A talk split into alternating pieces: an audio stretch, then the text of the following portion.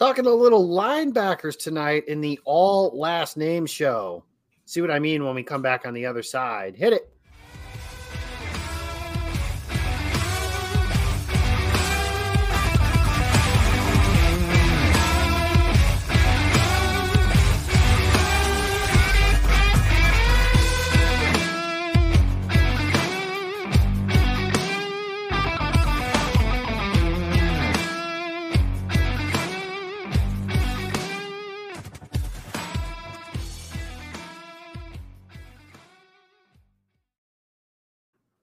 What's happening, Packers fans? Welcome to another episode of The Gold Zone. I'm your host this evening, Jacob Westendorf, live in the Game On Wisconsin studios. And I thought I had a long and or complicated last name, so I'm self-conscious about that. So I brought in somebody who has an even longer one than I do. That is our special guest for this evening. That is Brendan Dzwierzynski, he of uh, Game On Wisconsin and uh, five eighty. Did I get that right? That's right, five eighty a.m. on a beautiful Topeka, Kansas.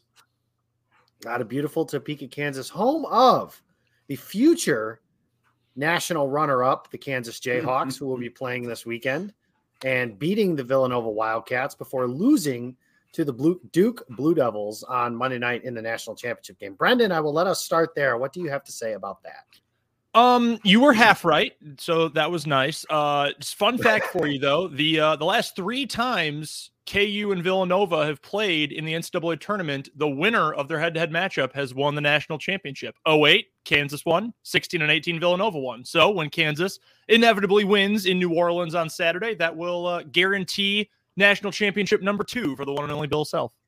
However, however, when they have played that time, who did Kansas beat for their national title? Uh, that was Memphis. Derrick Rose and the Memphis Tigers. Yeah, okay. And then Villanova, they weren't playing Coach K in his last game ever and the officials and all the other stuff that's going to go into that, right? I mean, true. That that is a, a fair point. But Duke's going to lose to to North Carolina anyway. Oh, um, that's, no, they are not. That's There's what no I'm telling myself. I'm No, I'm they're not. Trying to mentally prepare for that. I don't even – I mean, I don't care. I hate – three of the four teams that are playing on Saturday anyways, Kansas being one of them, Duke and Carolina being the other two. So I don't really care, but Duke's not losing to North Carolina. I just cannot. They already lost one of K's lasts. So if they lost K's last game at Cameron, they're not losing K's last game ever against North Carolina. I think this is a shot at redemption, so to speak. But that's college basketball. We could talk about all that crap later, but I did want to get Brendan's thoughts as a, a Jayhawk uh, in the house here playing against a Villanova team that it's very good, but I just think the injury that they suffered last week and, and Kansas, I think, is just a flat better team.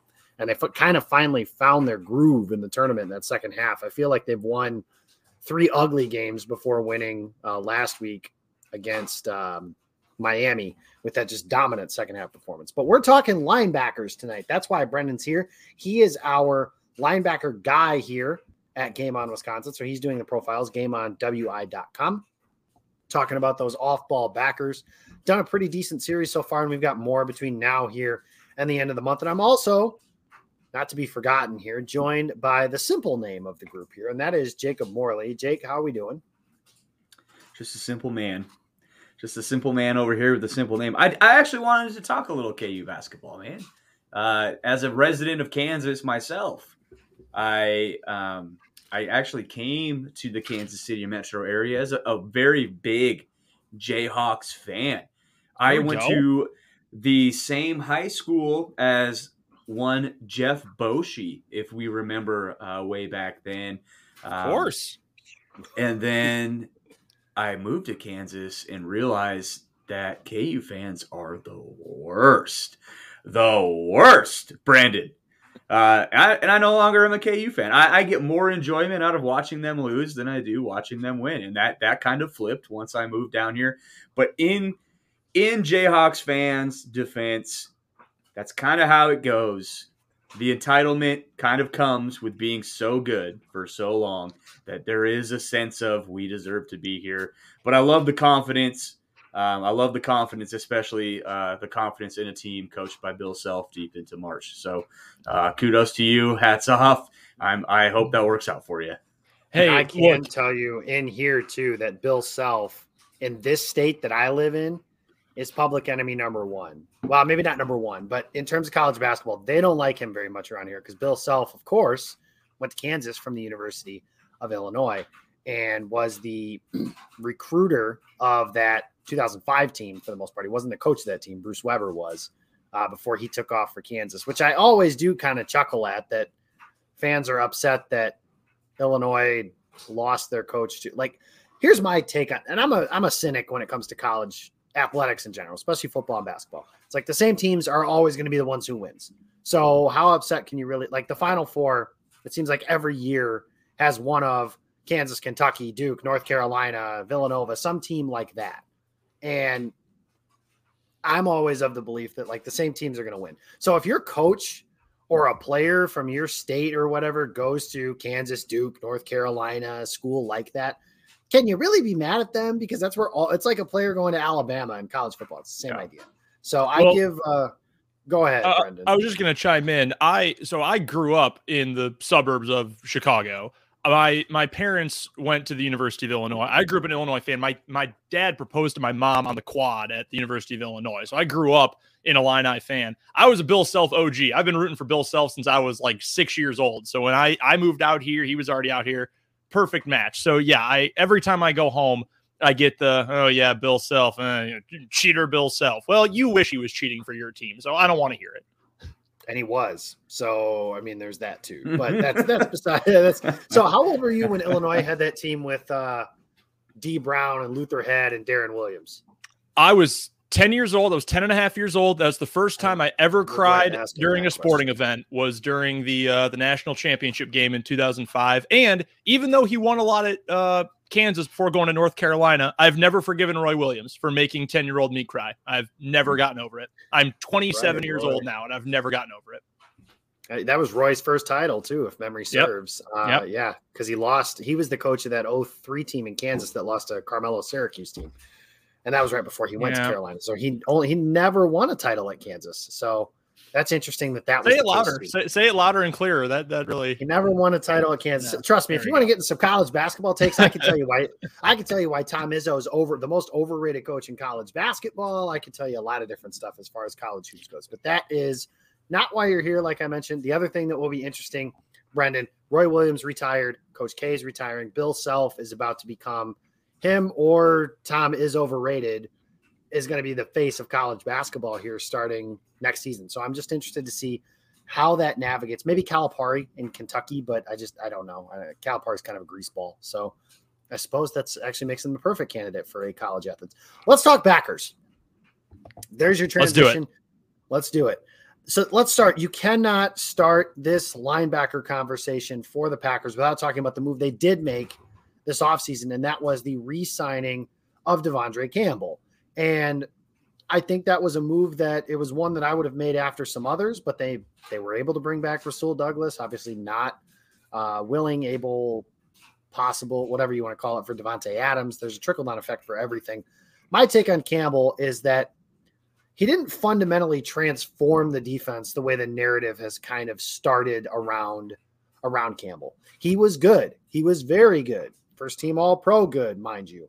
The Packers defense wasn't any better last year than it was in previous years. So this idea that he transformed the deep, to me, that is narrative-based analysis. That being said, I am happy they brought him back because otherwise your linebackers are a rookie that you're going to have to draft this year, or Krys Barnes. I don't have a very high opinion of Krys Barnes, and a rookie is a rookie, so that's problematic. The other take I struggle with is when, and Jake Morley is going to say this almost word for word here in just a minute, is inside linebackers do not matter. I despise that line of analysis, that one position is completely irrelevant. And I say this because the next line that people have is that, like the Kansas City Chiefs, for example, to use Brendan's home state team, well, not really, but Arians. Missouri. Close enough. Is that, well, Kansas City had two guys that were garbage repairmen, and they were they won the Super Bowl. Cool. Their defense sucked, and they were able to win the Super Bowl, but it, those two things don't go hand in hand. Like the fact that they had crappy linebackers didn't go hand in hand that they won the Super Bowl. Green Bay hasn't had good linebacker play until Devondre Campbell. And their best performance as a defensive team was with Cam- in the last decade in the playoffs was with Campbell on the field. So I say all that to say the position doesn't matter or doesn't not matter, excuse me. It can probably be the weakest position on your defense, but the idea that this position is just irrelevant and throw fifth and sixth round picks, I personally have seen enough of that. The Packers have done that for the better part of a decade.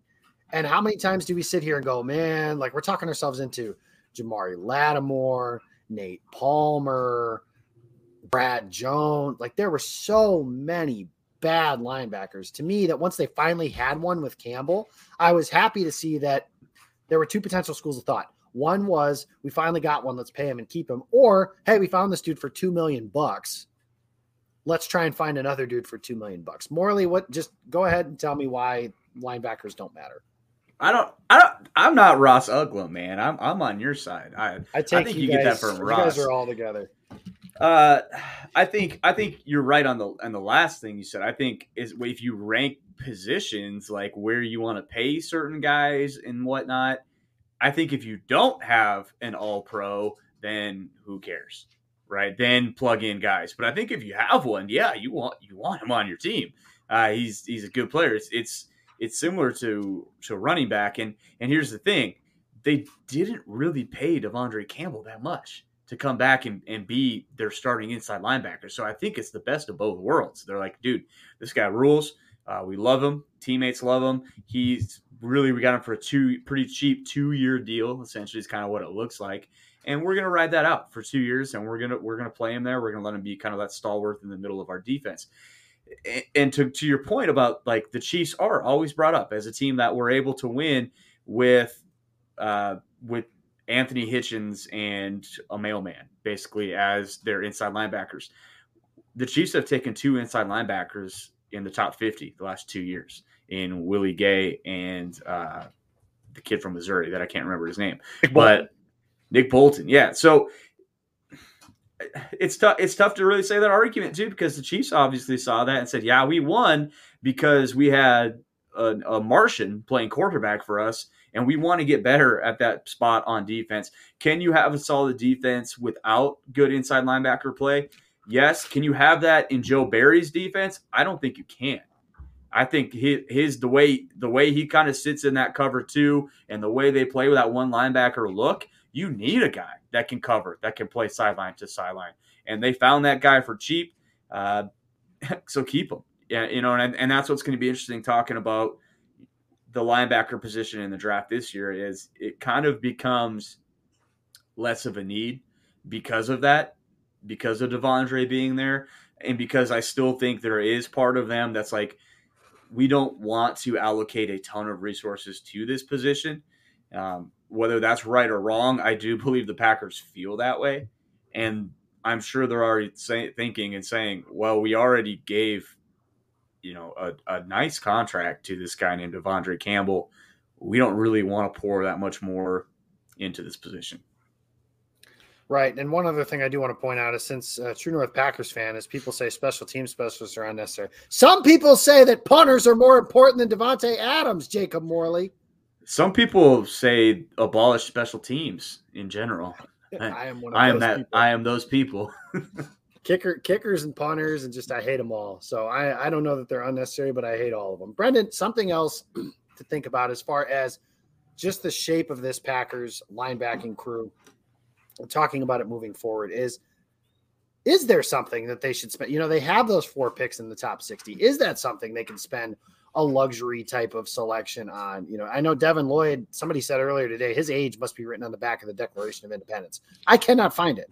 Uh, somebody else found it for me in one of these shows, but I've already forgotten it. So I need Nicolas Cage to go steal that thing again and find us a treasure and make us all very rich people. But at the same time, I just really want Devin Lloyd's uh, age off of that. But are there guys in this draft, just to start there, that you think are worth that type of selection to where you're like, you know, oh man, this is Devin White, or this is the, I know it hasn't worked out, but this is the prospect that Devin Bush was when, when Pittsburgh took him. Is there somebody like that, that you're like, hey, if the edge rushers are gone and the receivers are kind of like, maybe there's five of them left and, you know, there's only six picks between twenty-two and twenty-eight. Maybe we take this guy first. Is there somebody like that in this class? I mean, I don't think there's anyone based on my scouting that I would like go nuts. Like, oh my God, if this guy falls to, you know, X spot, got to move up to get him. Or he is a, he's a true can't miss, going to change the, you know, the prospect of the defense. Cause I, I kind of split the difference between the two of you guys when it comes to, you know, the, the inside linebacker, the off ball linebacker. Like, I think that's more of a raise the floor kind of position for a team than it is raise the ceiling. Like when you, when you put Campbell out there, for example, I mean, he's a solid piece in the middle. I mean, better than solid. He was an all pro for God's sake, but I mean, I don't think he significantly raises the ceiling of the defense, but I think he keeps you but from being floor. A I complete... think the perfect point you were going to make is the complete yeah. tire fire they were in the last game of the season against Detroit. That was terrible. Yes, exactly. So I think that same kind of trend continues with the players you're going to see here. Like if you ended up at the end of the first round and you're at pick number, you know, whatever it is, twenty-eight, and Nakobe Dean is there. Like he slips to that point, which is certainly possible. I would entertain that. I mean, I my report on him isn't up on the website yet, but he, he's coming within the next two weeks. And, you know, if, if a player like that was there, I would have minimal arguments to make about taking a player like that. Yeah, positional value, probably not great. But this is a year of super athletic linebackers, and that's really been a trend going through all the profiles this year. I mean, some of these guys, first-round caliber players, hey, debut Brendan, guys. I, I don't mean to cut you off. I apologize, but we actually have breaking news, and it's not related to the Packers, but Peter King is reporting, and I want to get your guys' reaction live, but Peter King is reporting that Bruce Arians, head coach of the Tampa Bay Buccaneers, is retiring from coaching and moving to the Bucs front office. Between he and at L A Times Farmer, Sam Farmer is reporting that defensive coordinator Todd Bowles is going to be picked to replace him. So the staff is being told that news at this hour. So I just wanted to get your guys' reaction off of that really fast. And Brendan, you were talking, so I didn't mean to like cut you off like that, but that's a shocker. So let's start with you here. Yeah, no, no, no worries about that whatsoever. Um, I mean, that's, I just, it makes me wonder what happened, what, what got us to this point. You know, it was a little, a little surprising, I think, when Arians came back a few years ago anyway, because he did retire for alleged health reasons. You, you wonder if, if it's something like that. And if that's the case, wants to go into something less stressful on the, on the heart, on the body, more power to him. I can't say I'm surprised that Todd Bowles is the guy who ends up getting that job, since he's got the head coaching experience before, keep the staff all together, all of that. Um, I get, I guess I'm surprised, but not shocked to hear this. I mean, there was also the the whispers within the last couple of weeks about, you know, what's the relationship like between Arians and Brady. I don't imagine that that's why this happened, unless there is some sort of massive blow up that is going to come out here in the next forty-eight to seventy-two hours. So I, I guess I'm surprised because they're obviously a contender for the Super Bowl, and in an N F C that everybody expects to be down this year, you would think, well, this is This is a true last dance opportunity, probably, because Brady is nine hundred years old and eventually someday is really going to retire. New Arians was probably I don't on. Believe you. Well, that well, we some of us assume anyway that eventually he's going to retire. Kind of felt like Arians has been on borrowed time again, because he originally retired due to health reasons, whether that's quote unquote or not. So I, I guess I'm just surprised that it's now, and it makes me wonder if this was in the works for a long time or if this was sudden. Because if this was in the works for a while, I mean, the Buccaneers will probably be able to, you know, piece things together and be just fine going forward.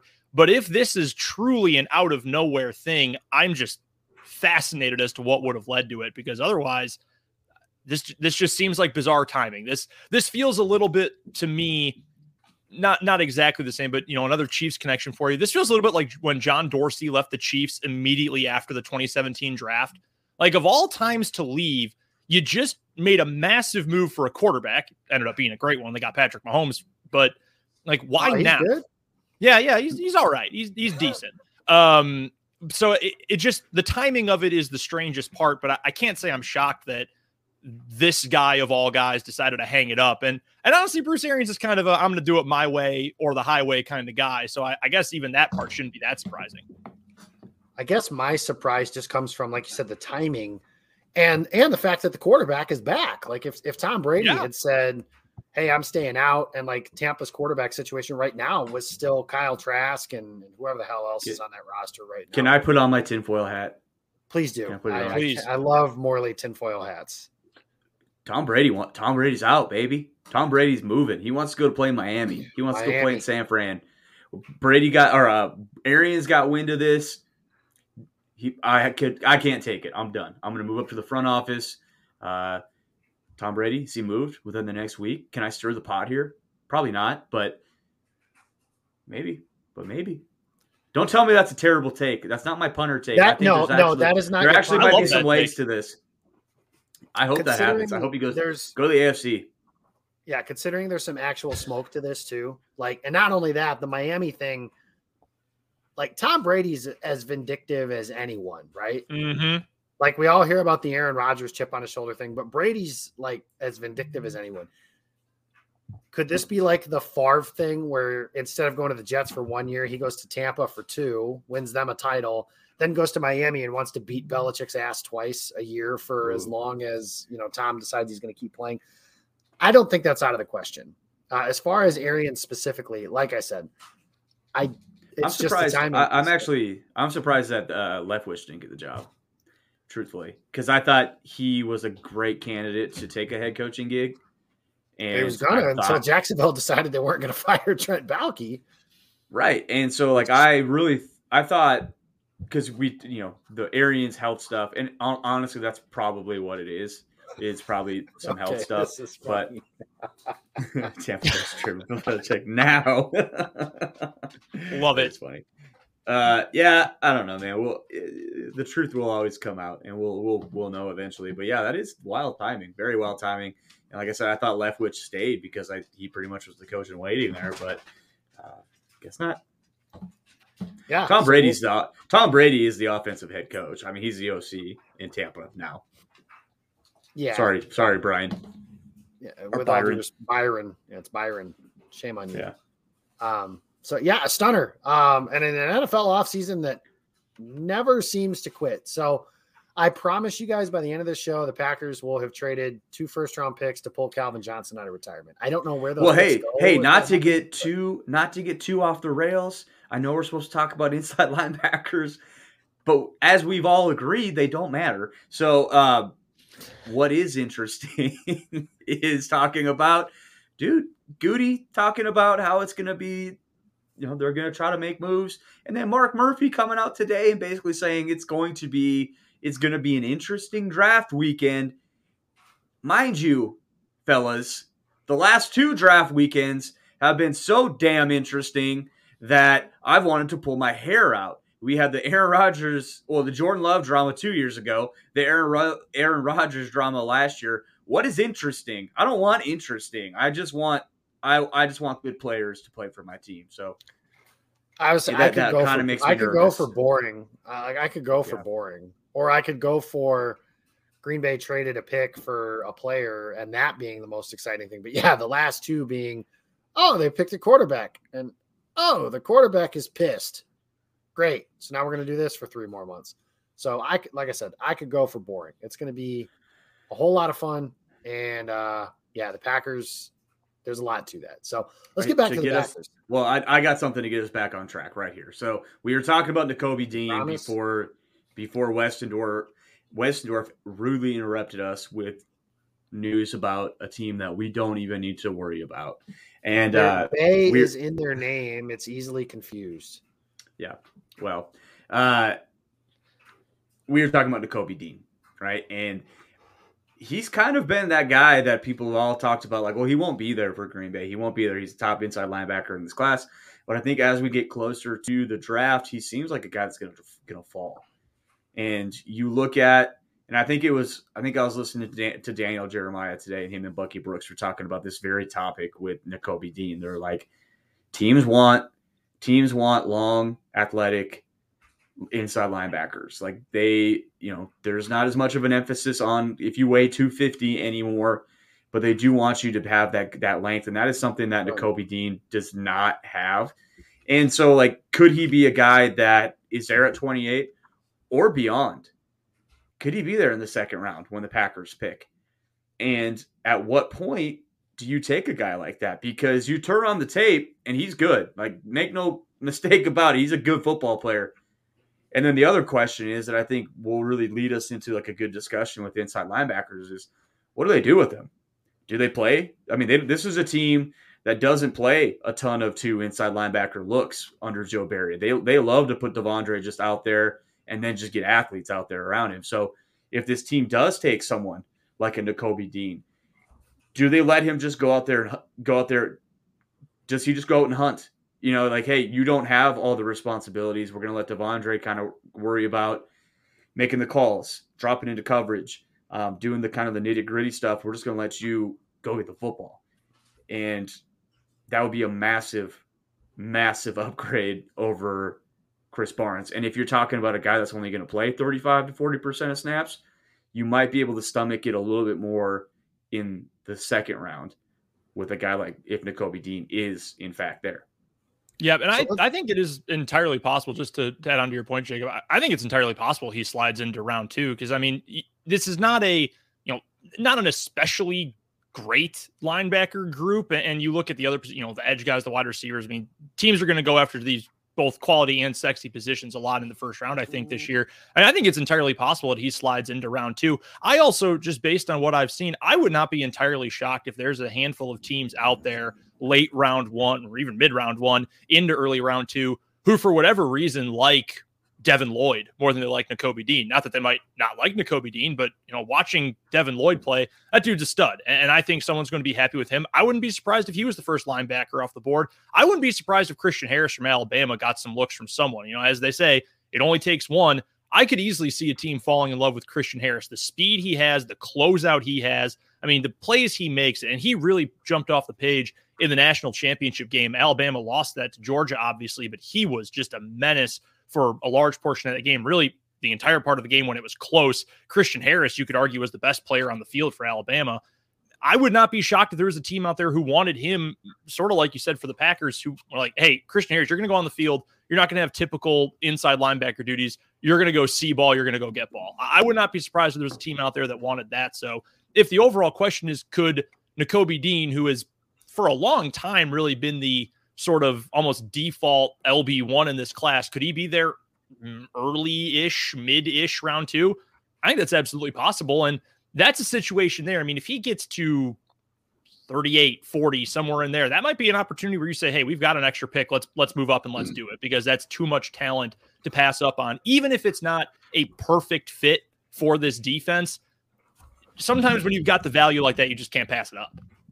So, and here's the thing that I want to I'm not pushing back on you, Jake, but just kind of thinking about, you're talking about how what the Packers haven't done under Joe Barry. Well, a couple things. Number one, Joe Barry's only been here for one year. Mm-hmm. Number two, Krys Barnes played more than fifty percent of the snaps in a decent majority of the games last year. Uh, there was a little stretch in the middle of the year. He played twenty-one percent against uh, in week six, and week seven, it was twenty-four. Otherwise, he's close to fifty to sixty percent for most of the games. And in the playoffs, he played seventy percent of the snaps. Now that's probably largely opponent based. But something that Matt LaFleur has done since he's come to Green Bay, and I think he wants his coaches to prioritize this as well, is we heard about it all last offseason, right? Well, Green Bay doesn't need that many receivers because they want to play two tight ends and they want to play big, and then they want to spread you out doing stuff like that. And what they do last year, they ran shotgun spread because they had to, because their offensive line was beat up the way that it was. And they didn't really have a tight end. So it's kind of hard to play two tight ends when you don't have one. So on the defensive side of the ball, would Joe Barry play differently if he has? Now, granted, the Packers' strength this year is absolutely at full strength, their nickel formation on defense with those three corners. But would he play more linebackers if they had a second stud next to Devondre Campbell? Maybe. We don't know. You know, I think what you can say and feel pretty good about here in the next, you know, few years is we're not going to see Adrian Amos and Morgan Burnett and guys like that playing in in the in that linebacker role, which I know at the time was something that we all were like, yeah, I kind of like that. It's like, I'd rather just get a linebacker to to do those things, find some overhang defenders, and you can be creative and stuff like that. But to answer your guys' question about Dean and Devin Lloyd, even to some degree as well, if one of those guys falls to you, and, you know, Labo, my homie's in here talking about how he wants to prioritize edge, receiver, defensive line, tight end, offensive line. I understand all that. At same. the end of the day, I, same and same. Big people, pass catchers, pass defenders, one hundred percent. Mm-hmm. But at the end of the day, Does anybody in this room care that they took A J Dillon in the second round two years ago? No, because he's a good player. He's a good player. And you could talk to me about value all you want, but at the end of the day, who gives a shit?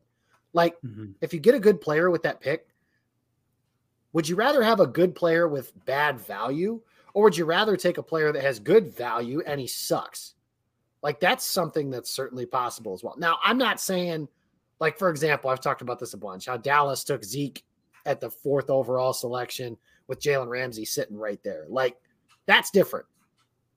But A J Dillon being bad positional value, and they could have taken a, a Jeremy Chinn or, or somebody like that. And Chinn's a good player, but, like, they could have taken a bad player too. So mm-hmm. at the end of the day, if they take Nakobe Dean at fifty-three or fifty-nine, I don't really care what the value is. He's good. That's what matters to me. He's good. Yep. And ultimately, like, it's the old uh, Carmen Vitale of the, the Draft Network. And I know Paige DeMacos does this as well. They wear the hat that says draft good players. Draft good players. That's what I care about mostly, is that are the players they got good? Because if they are, then your team's probably going to be good. If they're not, well, chances are your team's not going to be very good.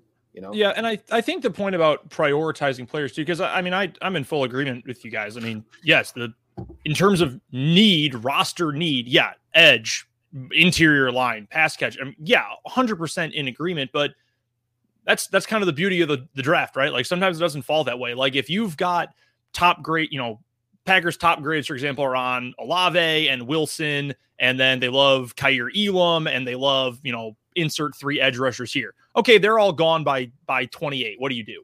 Well, if the next best player on your board is hopefully Nakobe they took Dean, one of those guys at twenty-two, but well, yeah, well, there you go too. I mean, you might already have one of those guys. If all the other dudes who you had first round grades on or, or whatever are gone, all the dudes at those positions that you're prioritizing are gone, what would you rather do? Reach for a dude who's not a good fit, who you really don't love, which good N F L teams don't do, or do you just go get a good player and say, screw it, he's not, it's not a need, but we'd rather be really good in terms of talent and and fill in the rest later. Fill in the rest. Yeah, you know, go go sign a dude off the street in June. Maybe he's your next all pro. Like, if you need depth somewhere, go go fill it in later. If you have nobody better on the board than Nakobe Dean or Devin Lloyd or Christian Harris or whoever at, at twenty-eight or, or even at fifty, go get the best player. Yeah, and they talk about that all the time. Sometimes it is the best player at the position of need. Sometimes it's just the best player. And I can promise you, between now and draft day, and Gutekunst has done this every year, every year since he's been the general manager, they've had a veteran incumbent at the positions of need that you think they have. So they are not boxed in to picking one player or another. Maybe he won't be able to do that at receiver this year just because of the nature of that position. But in general, that's the way they've been able to do things, to where they can truly take the best player available. Sometimes that means the player they need at the position the most. Eric Stokes, cornerback. Sometimes it means they pick Jordan Love, and we see what happens from there. Let's get into, so some of the guys from the later half here um, into, you know, outside of the first round. So we talked Devin Lloyd, we've talked Nakobe Dean. Brendan, there is one player in this draft that is particularly close to your heart for some obvious reasons on your end. So I wanted to give you a chance to talk about that and why you're a forever fan of this guy, regardless uh, of what happens. So can you tell me about this gentleman? Oh, I would be so happy to tell you uh, about this gentleman. So let's go to beautiful Laramie, Wyoming, and talk about Chad Muma, uh, linebacker for the Cowboys. Uh, the reason he is uh, so near and dear to my heart as a fellow type one diabetic, as another one of Uh, America's insulin dependent uh, population, always draft diabetics in the first round. Jay Cutler, four, don't care about his career, first round caliber player. Mark Andrews, tight end one, I don't care. Diabetics always go first round. Um, on a serious note though, I actually really like the late, the mid and later part of this draft for linebackers. I alluded to it earlier. It, it you know, R I S is is what it is. It's a great tool for for us out there. Uh, if you don't like it, so be it. Maybe you have your own way to, to scout things. This is a super high R A S laden linebacker group this year. I mean, every single week, the, the different profiles I've gotten up over at game on w i dot com. I mean, it's just dudes who are nine point nine nine, ten, and, and Muma's right up there. uh, as a guy who's got some crazy athleticism. I think his was a, a nine seven three. I've, I've got it in front of me from uh, from Math Bomb here.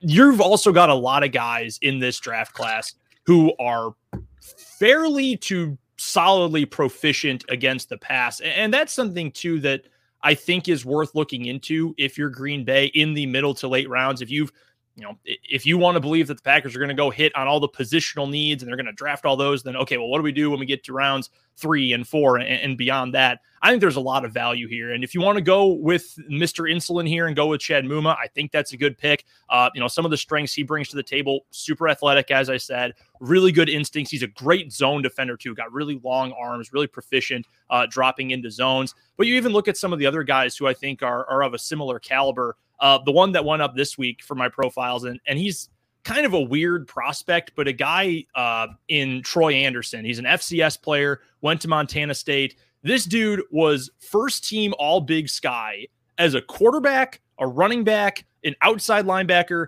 and an inside linebacker. He's second all time at Montana State in rushing touchdowns, and his best position was on defense. Like, this is a like a four A high school, all-state kind of player, playing both ways and doing it really well. But he was doing it for one of the best F C S programs in the country, uh, for the Bobcats of Montana State. That's another guy who is older, so you you throw that in there too. Packers sometimes don't love taking the old guys, even if they are super athletic, because he did play, started his college career back in twenty seventeen.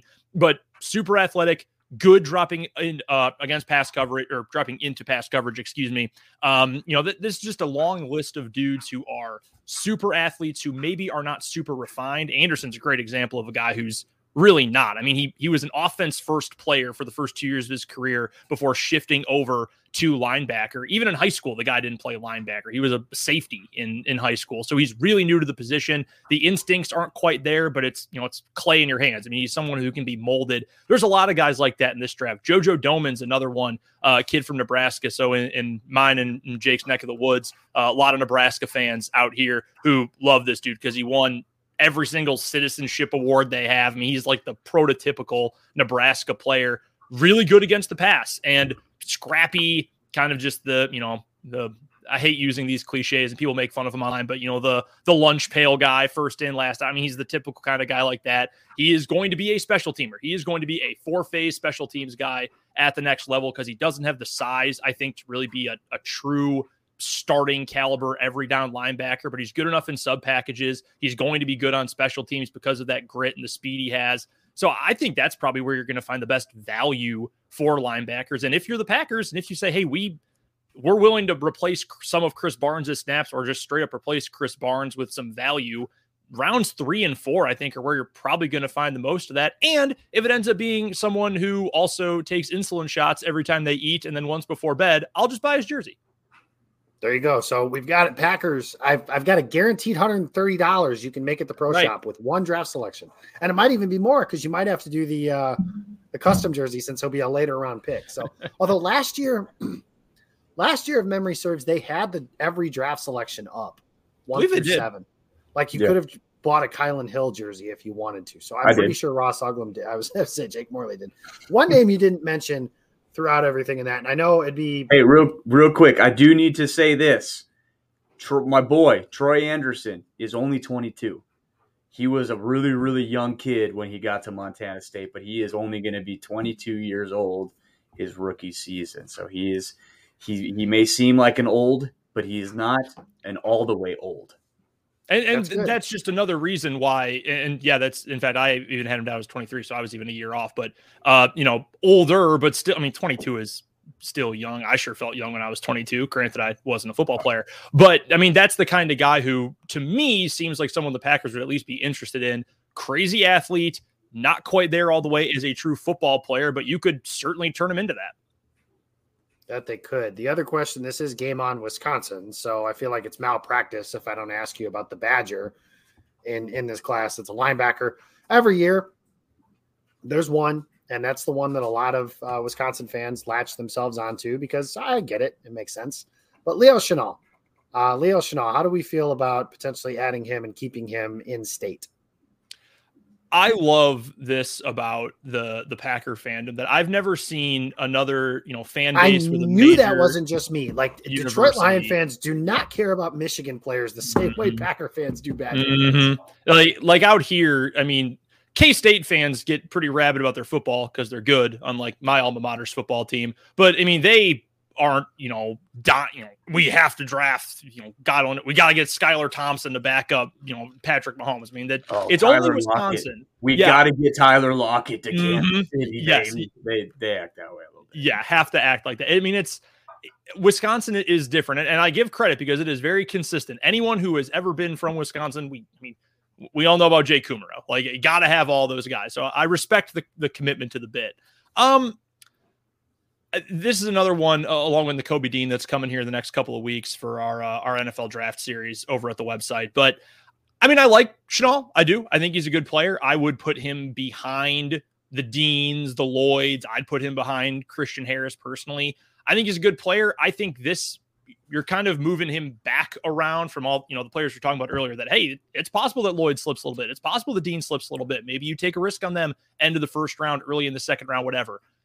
I would probably say that range for Chenal is if he falls to the end of round two, maybe into round three. That's where I'd be more inclined to go after him. I mean, good athlete. He's tested well. Uh, I know he's gotten a lot of buzz recently. And granted, my social media presence is obviously cl- clouded by the number of Packers fans and Wisconsinites that I follow. So take it all with a grain of salt. But I, again, it, it's all about, you know, the, the dirty word, the four letter word value there. But I just, I don't like him as much as I like some of the other players in this class. You're smirking at me and I don't know value, why. Value, because value's not a four-letter word.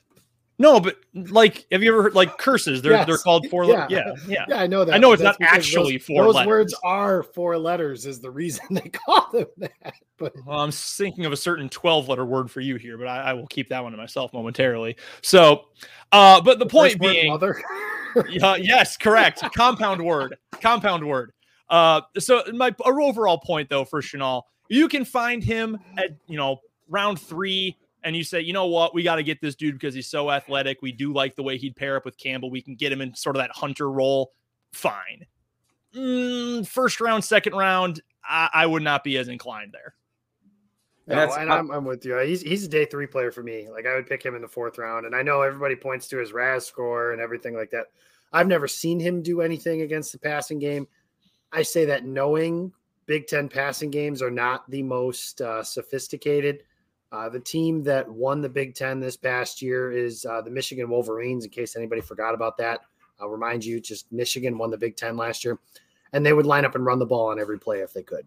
Uh, if you play Ohio State, which Wisconsin doesn't every single year, then you might see a passing game. But otherwise, there's just – but I haven't seen a lot in the passing game. And my thing with linebackers is, like you said, I think they have to affect the passing game. And Chenal's – it's he's a day three player for me. So I would – and granted, a lot of these linebackers are. You know, Lloyd and Dean, those guys are a little bit higher. The rest of the guys are, you know, late day two, early day three types. That's me, though. Jake, go ahead. I was just going to say, we haven't even brought up Darian Beavers yet, who just blew up his pro day workout. I'm trying to pull up his R A S score right now. I think it's high. But you would talk about a guy, he he is, you know, a little bit older of a prospect. He's twenty-three, which isn't – I think once you get out of the first round, the Packers don't really care that much about that. I do think it is, like, top – Elton Jenkins was, like, thirty when they drafted him. seventy-eight years old. Yeah, no, he uh, he was twenty-three. But – Uh, yeah, when you get to uh, you get outside of those first round guys, uh, I don't think they care as much. But Darian Beavers is reminds me of uh, Zaven Collins, who came out last year, um, just with the way he plays the game. But I think he's going to come at a much discounted rate. Um, I think he is a, a day two, maybe day three type guy, someone that has the the length that we were talking about, the athleticism and the length. And he played really well in that Cincinnati defense with some of those studs. But uh, he's a guy that I would keep my eye on for the Packers just because he seems like a Packers type to me. And he seems like the type of guy that would be able to come in and immediately play special teams and immediately um, kind of I mean, I think his game could, you know, eventually be similar to what they have in Campbell. Um, I think he's an inst- instinctive dude as well. Um, but I think he's pretty adept, adept in coverage. I think he can get after it in the run game. But I also think he is that type of guy that's like, man, if you're going to if you're going to have that second linebacker on the field, I want you to have kind of a a unique skill set. And that's something that that uh, Krys Barnes doesn't really have, right? He is he's kind of just a guy. And I think if you've got a guy like Beavers, he's a guy that can come in, he's going to be able to blitz. He can maybe even place a little bit on the edge um, and and and uh, kind of give you some positional versatility. Another guy that is kind of in the same vein as that, um, who also has a really fun name, is Jeremiah Moon. Uh, the he, he switched to inside linebacker this last year for Florida, but he has some some experience playing on the edge. Uh, that's where he played his first three years at Florida, I believe, and they moved him inside. So I think as, you know, and he's a day three guy. He's, you know, fifth, sixth, seventh round type guy. But when you're looking at, are there any ways that the Packers can steal a roster spot? They're always looking for ways that they can do that. Um, a guy that is already cross-trained from inside linebacker to outside linebacker, uh, has a crazy, crazy high relative athletic score as well, which everybody seems to, to have this year. Uh, Brendan, I don't know if you noticed that as well. I know a lot of these guys didn't run agilities. And so a lot of these guys, it feels like anybody with half of a brain that knew what workouts they wanted to do and which ones they didn't want to do kind of has a, a high relative athletic score this year. Um, but in any case, uh, Jeremiah Moon has has that. So I think those are two guys that I would love to see kind of in that second, third, maybe even f- fourth tier type guy for this team um, that I think would be really interesting in, in, in green and gold. Yeah, no, I'm I'm with you. And Beavers is an interesting prospect too. And, and, you know, you mentioned that he can do all these different things. And that's the thing that really stood out to me about Beavers is that he's really good against the run in the tape I watched. And he's, he's very solid against the pass as well. Love that. Off the edge, I, he was used in a pinch for Cincinnati and it was effective. I don't know how effective he'll be at the next level because he really is just put your head down, sprint after the quarterback. And in college, I mean, that works because you're going up against, you know, American Athletic Conference offensive tackles, not necessarily a deep enough arsenal of moves for me, but that could certainly be coached in by, by good coaching in the N F L. So I think that could be developed. I like Beavers as a prospect a lot. Um, and, and you mentioned the fact that he can do, you know, you, you want those different skill sets and that Barnes is just kind of a jag. I mean, I, I loved the way that I watched Beavers play the run. I mean, specifically, he's got such good instincts. He's a really smart player. Everything you read about him, everyone says that he's just got this football intellect that's off the charts.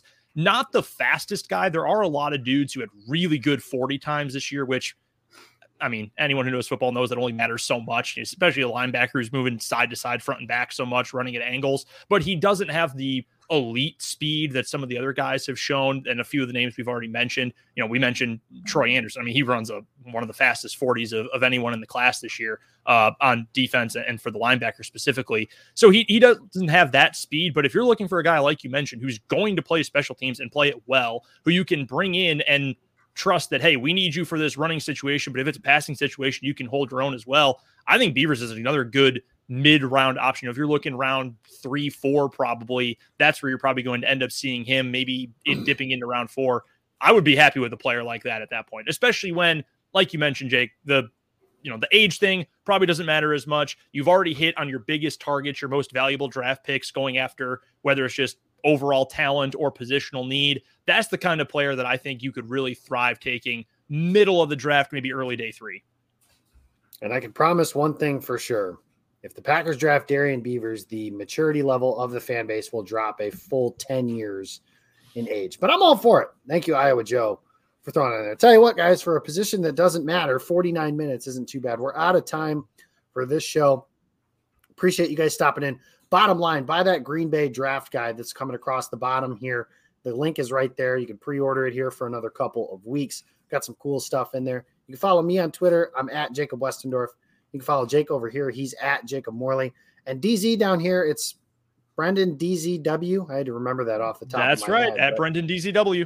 There you go. So Brendan will be celebrating uh, this weekend, like I mentioned, as the Kansas Jayhawks clinch their spot in the national title game before drowning his sorrows Monday night when they lose to the Duke Blue Devils. That is my official prediction.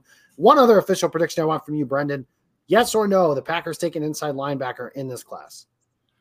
I am going to say yes. I'm going to bank on the fact that so many of these dudes did test well. Now, now, Jake, you did bring up a good point. A lot of these guys did not run agility drills and were very particular about what they ran. But I think just based on how athletic this class has tested so far, it's going to be enough to entice Green Bay. May not be till round six, seven, but I think they will end up taking one. And they did take one last year in round six. It was Isaiah McDuffie. So there's certainly a possibility. And that's where you can find some guys on special teams as well. But that's Brendan. He's Jake. I'm other Jake. We'll see you guys next week talking about defensive linemen. Looking forward to it. See you then.